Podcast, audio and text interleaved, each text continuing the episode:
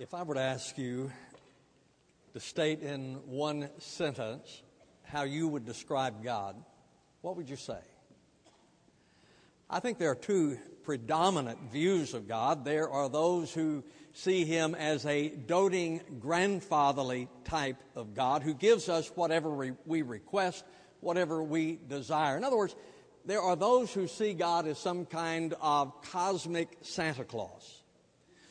To the other extreme, there are those who think of God as being austere, judgmental, who enjoys punishing us for every wrong we do. The Bible tells us that God is a loving God, but that He also is just. And I think the reason we have difficulty sometimes reconciling these two concepts is we know that God loves us, but His love does not eliminate our suffering. Now, the Apostle Paul is addressing the Thessalonians and he speaks about their suffering. In fact, he uses several words to describe it, to mention it, to point it out. In chapter 3, verse number 3, he uses the word affliction. In chapter 2, verse 14, he uses the word suffering. In chapter 2, verse 15, he uses the word drove, which means driven out and rejected. It speaks of being persecuted. So then, God's love or being a Christian does not eliminate our suffering, and our suffering does not exclude our joy. Even though we have suffering in our life, tribulation in our life, we nevertheless have joy and as Paul spoke of the Thessalonians, he said of them that they have much tribulation with joy. And that is precisely what Jesus had promised. In John chapter 16, Jesus said, In the world, you have tribulation, but take courage, I have overcome the world. So today we continue our study in Paul's letter to the Thessalonians and we look at joy in tribulation. So take your Bibles, turn with me to 1 Thessalonians chapter 2, beginning in verse number 13. And for this reason, we also constantly thank God that when you received from us the word of God's message, you accepted it, not as the word of men, but for what it really is, the word of God, which also performs its work in you who believe. For you, brethren, became imitators of the churches of God in Christ Jesus that are in Judea. For you also endured the same sufferings at the hand of your own countrymen, even as they did from the Jews, who both killed the Lord Jesus and the prophets and drove us out. They are not pleasing to God, but hostile to all men, hindering us from speaking to the Gentiles that they might be saved with the result that they always fill up the measure of their sins, but wrath has come upon them to the utmost. But we, brethren, having been bereft of you for a short while, in person, not in spirit, were all the more eager with great desire to see your face. For we wanted to come to you, I, Paul, more than once, and yet Satan thwarted us. For who is our hope or joy or crown of exaltation? Is it not even you in the presence of our Lord Jesus at his coming? For you are our glory and joy. Now, as Paul deals with the subject, he describes the people's circumstances. And he says, first of all, that within you is the Word of God. Now, ladies and gentlemen, the Christian, the believer, can face any and all circumstances because of having the Word of God inside. And Paul said that they had accepted the Word. He is writing to the Thessalonians. He said they had accepted the Word of God. Now look at verse 13. And for this reason, we also constantly thank God that when you received from us the Word of God's message, you accepted it not as the word of men, but for what it really is, the word of God. He said, You have received the word of God. The word that is used there literally means to take up with the hand. The image that Paul is presenting is that he had proclaimed to them the word of God and they had taken it up. They had received it. So he said, You have received the word that I have proclaimed to you. But then he used the word accepted. The word accepted means to welcome gladly. So what Paul is saying, the picture he is painting here, is that they had received the word and accepted it. To receive it means they received it as authoritative. They received the word of God as being with authority. When it says they accepted it, it means that they took it inside. So they received the word of God then as authoritative, and then they took it inside their lives. And then look at verse number 13b. Which also performs its work in you who believe. The word performs is the word from which we get the word energy. Now, this is a beautiful picture to me concerning the Word of God. Paul says that they received it. They took out the hand to take it. They received it. He said they accepted it. They took it into their lives. And he said when they took it into their lives, now the Word of God is energized within them to produce the fruit that God desires to produce in them. You see? When we receive the Word of God as authoritative, we take it into our lives, then the Word of God begins to produce in us the harvest that God wants to produce in our lives. That's the reason that those who receive the Word of God cherish it. Warren Wiersbe said, The way a Christian treats his Bible shows how he regards Jesus Christ. He is the living Word and the Bible is the written word. But in essence, they are the same. Let me ask you do you cherish the Word of God? Sure, you do. Sure, you do. Why? Well, because it's perfect. The Bible says in Psalm 19:7, the law of the Lord is perfect. The Word of God is perfect. Now, folks, let me say this, and I'm, I'm hesitant to say it because it's going to come as a shock to you. My interpretation of the Word is not perfect. It's close, but it's not perfect. You see, the Word of God is perfect, but my interpretation is an interpretation, not necessarily the interpretation. Now, there are some things that are not interpretive. There are some things that are absolute. When the Bible says that Jesus is the only way of salvation, He's the only way of salvation. When the Bible says there's a heaven, there's a hell, all those things, that, that is not up for interpretation. That's just a fact. But there are those passages in there that we interpret, and my interpretation is not perfect. But that does not mean the Word of God is not. The Word of God is perfect. So we cherish it because it's perfect. We cherish it because it nourishes us. The scripture says in Matthew 4 4, it is written, Man shall not live on bread alone, but on every word that proceeds out of the mouth of God. So, all right, so the Word of God then we cherish because it is nourishment for us. Unfortunately, there are many Christians who are malnourished because they are not spending time in the Word of God.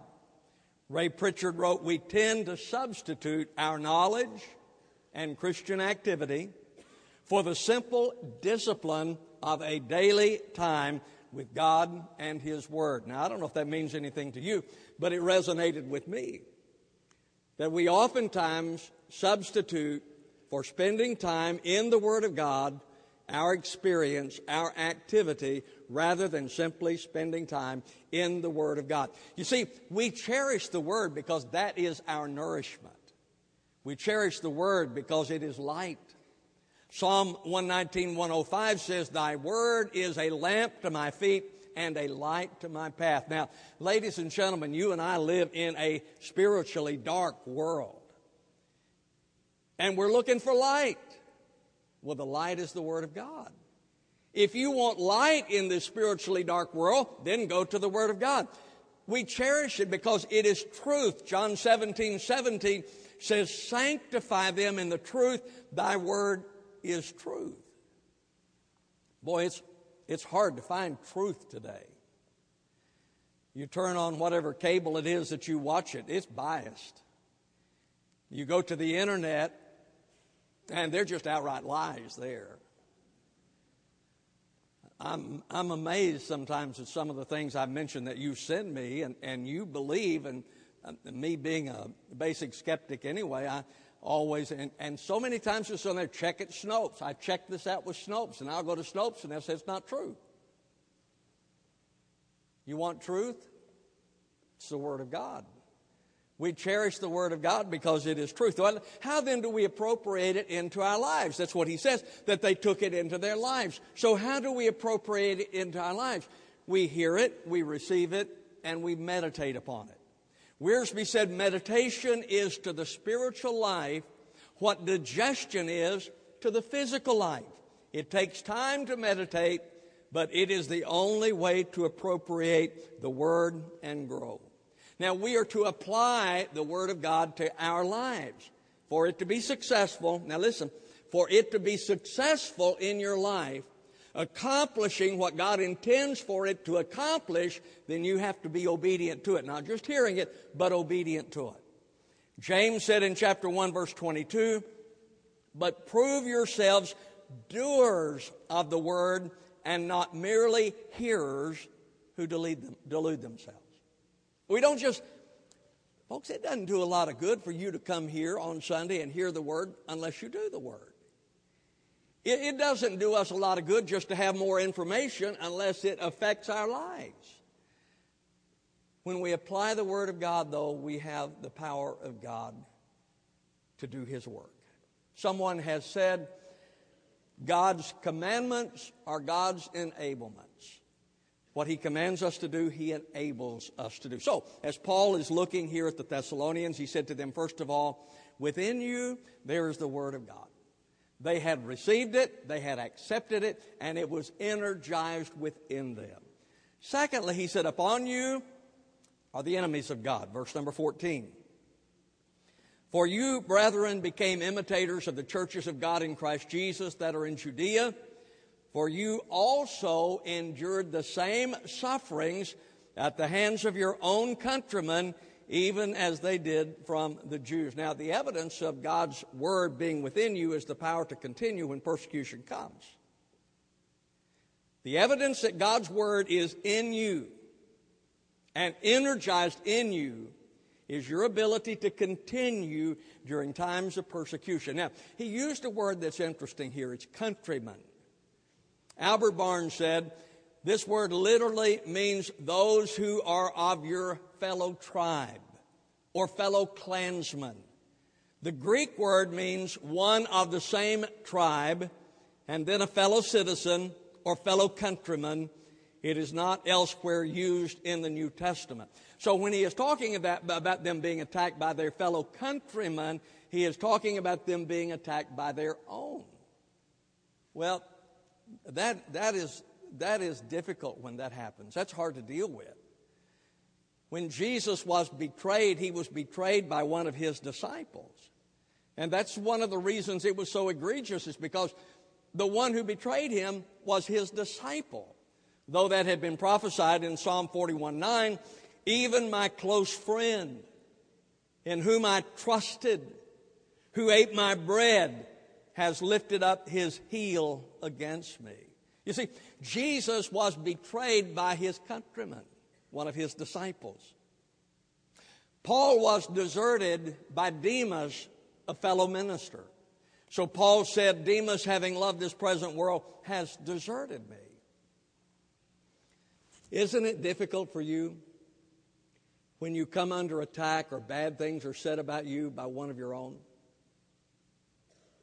Maybe someone you work with, maybe a family member, perhaps a friend, but someone that you know and they betray you. That's especially hard. And that's what Paul says of the Thessalonians. He says, Your countrymen, one of your own clan, those of your own clan, they are the ones who have betrayed you. He said, That's not pleasing to God. Look at verse number 15. Who both killed the Lord Jesus and the prophets and drove us out, they are not pleasing to God. Folks, we need to remember that. When we attack other Christians, our own clan, that does not please God. Whenever we wound those who are like us, that does not please God. And so it brings about judgment. Look at verse 16. Hindering us from speaking to the Gentiles, that they might be saved, with the result that they always fill up the measure of their sins, but wrath has come upon them to the utmost. These attacks, the Bible says, on the people of God brings the judgment of God. Now, he used the word fill up, which literally means fill up to the brim. Brian Bill wrote, God patiently waits as sinners rebel against him and watches as their sins get filled to the brim. When the time is up, God's patience will come to an end and judgment will fall. The wrath of God. Isn't that an interesting concept? That God watches as we are filled up to the brim with our sin, and when that time comes, we are filled to the brim then God's wrath comes. Now, in effect, that had already happened to the, to the Jews because uh, they were under Roman rule at this time. So God's wrath had already come upon them. Sometimes I'm asked the question Do you believe that we are under the judgment of God? Do you believe that we are under the wrath of God now? And my answer to that is, is Possibly so. I mean, I, folks, I look at a lot of the things that we're doing in our country today. I look at a lot of things that go on in various churches today that are contrary to the Word of God. Why do we think that we would escape His wrath when we're living our lives contrary to what He tells us? Someone might say, well, you know, things are not that much different than they've been in the past, so I don't see the wrath of God. Barnes gives an interesting comment about that. He said, It is not punishment that constitutes the wrath of God. That is the mere outward expression of the divine indignation. And the wrath of God may, in fact, have come upon a man when as yet there are no external tokens of it. We might be under the wrath of God but the full force of that wrath has not yet been made known to us. So, are we under the wrath of God? I think there's a strong possibility of that. So he says, Upon you are the enemies of God. So within you is the Word of God, upon you the enemies of God, around you the people of God. Verse number 17. But we, brethren, having been bereft of you for a short while, in person, not in spirit, were all the more eager with great desire to see your face when we are going through times of difficulty, times of suffering, when we are going through tribulation, we want to be around the people of God. I mean, we, we just want to know that you're praying for me and all of those things. We want to be around the people of God. Now, he uses the word bereft, which literally means when we were made orphans. Barnes said it was such a state as that of one who had lost a parent. Now, I want you to, I want you to, this is this part of it's a little bit amusing to me. Paul was not in Thessalonica very long. He came to preach the gospel, to establish the church there. But then the Jewish opposition began to persecute him. They tried to kill him. He left there to go to Berea, and then they sent word and stirred up the opposition against him there. So they ran him out of Thessalonica, he went to Berea, and then they turned around and said, You know, you think Paul loves you? He left you. He's not even here. Well, the reason he left is because they ran him out. They were trying to kill him. That sounds to me like some of the politicians that we have to deal with today. They run you out and then say they don't care anything about you because they just ran you out. That's what happened to Paul. He said, No, that's, that's not the, the truth. He said, the fact is, I want, I, my desire was to be with you. My desire was to be with you. And then he says, to see your face. Do you desire to be with the people of God? I, I, thought about this quite a bit yesterday, and I was sort of rehearsing this, just thinking it through. Paul said, No, I didn't leave because I wanted to. My desire was to be with you. He said, I wanted to see your face. That's the reason I love Sunday so much. I really look forward to Sunday all week because I want to see you. I, I, I, like, to, I like to see your face. I, I can't imagine someone knowing the Lord and knowing the people of God and not wanting to gather with the people of God. So I, I love Sundays. I look forward to them. In fact, there are many, this would be an interesting study for you. There are many one another verses in the Bible that speak about how we relate to each other as believers. And for instance, it says, love one another. In John chapter 13, verse 34, a new commandment I give to you, that you love one another even as I have loved you. That, that's a part of our relationship. We love one another. It's been a while since I've just directly told you, but let me say it today. I love you. I, I mean, I really do. I'm so thankful for you, and I really love you. And there are a lot of reasons that I do, but I really love you. And that's what he says that the, the, people of God, they love one another. He said that they accept one another. In Romans chapter 15, verse 7, wherefore accept one another, just as Christ also accepted us in the glory of God. Sometimes it's hard to accept those people who are not like us, isn't it? Even if we believe the same thing. I mean, if you know, if you're a Carolina fan and you're supposed to accept a Christian who's a Clemson fan, those things sometimes. Uh, we were when we were with uh, our students in Israel, and Jay Strack was there, and he was talking to my wife, and he said, "You know, Wendell's a little different." Well, that's true, and, and I know, and what he was talking about, what he meant by that. I have a hard time walking in lockstep with somebody. I mean, I just do. I try, but it's just hard for me to do. And just because everybody else lines up and they're going in this direction, I'm not necessarily going to go. And that's what Jay was saying. He says, you know, well, you know, we've done all these things, and Wendell's just a little different. But I know that he loves me, and that's okay. See, that's what, that's what the Bible says, that we accept one another. As the people of God, we love one another. We accept one another. Even when we are not just exactly alike, we accept one another. He said we serve one another. Galatians 5:13, through love serve one another. We encourage one another. 1 Thessalonians 5:11, therefore encourage one another and build up one another just as you also are doing. Isn't it easy to see why Paul wanted to be with them? He said, I desire to be with you. He said, I wanted to see your face. Because the people of God are to love one another, accept one another, encourage one another, and serve one another. Be a good study for you. Just look at one, one another and see some of those things. And then he said, Against you is the adversary of God, verse number 18. For we wanted to come to you, I, Paul, more than once, and yet Satan thwarted us. Paul wanted to come, but it just didn't work out. The word thwarted that is used there is a military metaphor for an army that sets up roadblocks in order to impede the enemy. It can also refer to the breaking up of a road so that it becomes impassable. Satan sets up roadblocks to God's will. Therefore, we rely on the Lord. Even though Paul was not able to go to the church in Thessalonica, he wanted to, that was his desire, but he wasn't able to come there. But they continued to grow. They were encouraged by the letters that he sent. The Holy Spirit ministered to them. The Word of God was within them. And they continued to grow even though he could not be there. Good news is that Satan may obstruct our efforts, and sometimes he does. But God will not allow him to hinder the fulfillment of his plan. Things are not always fulfilled the way that I see them, but God's plan is going to be fulfilled.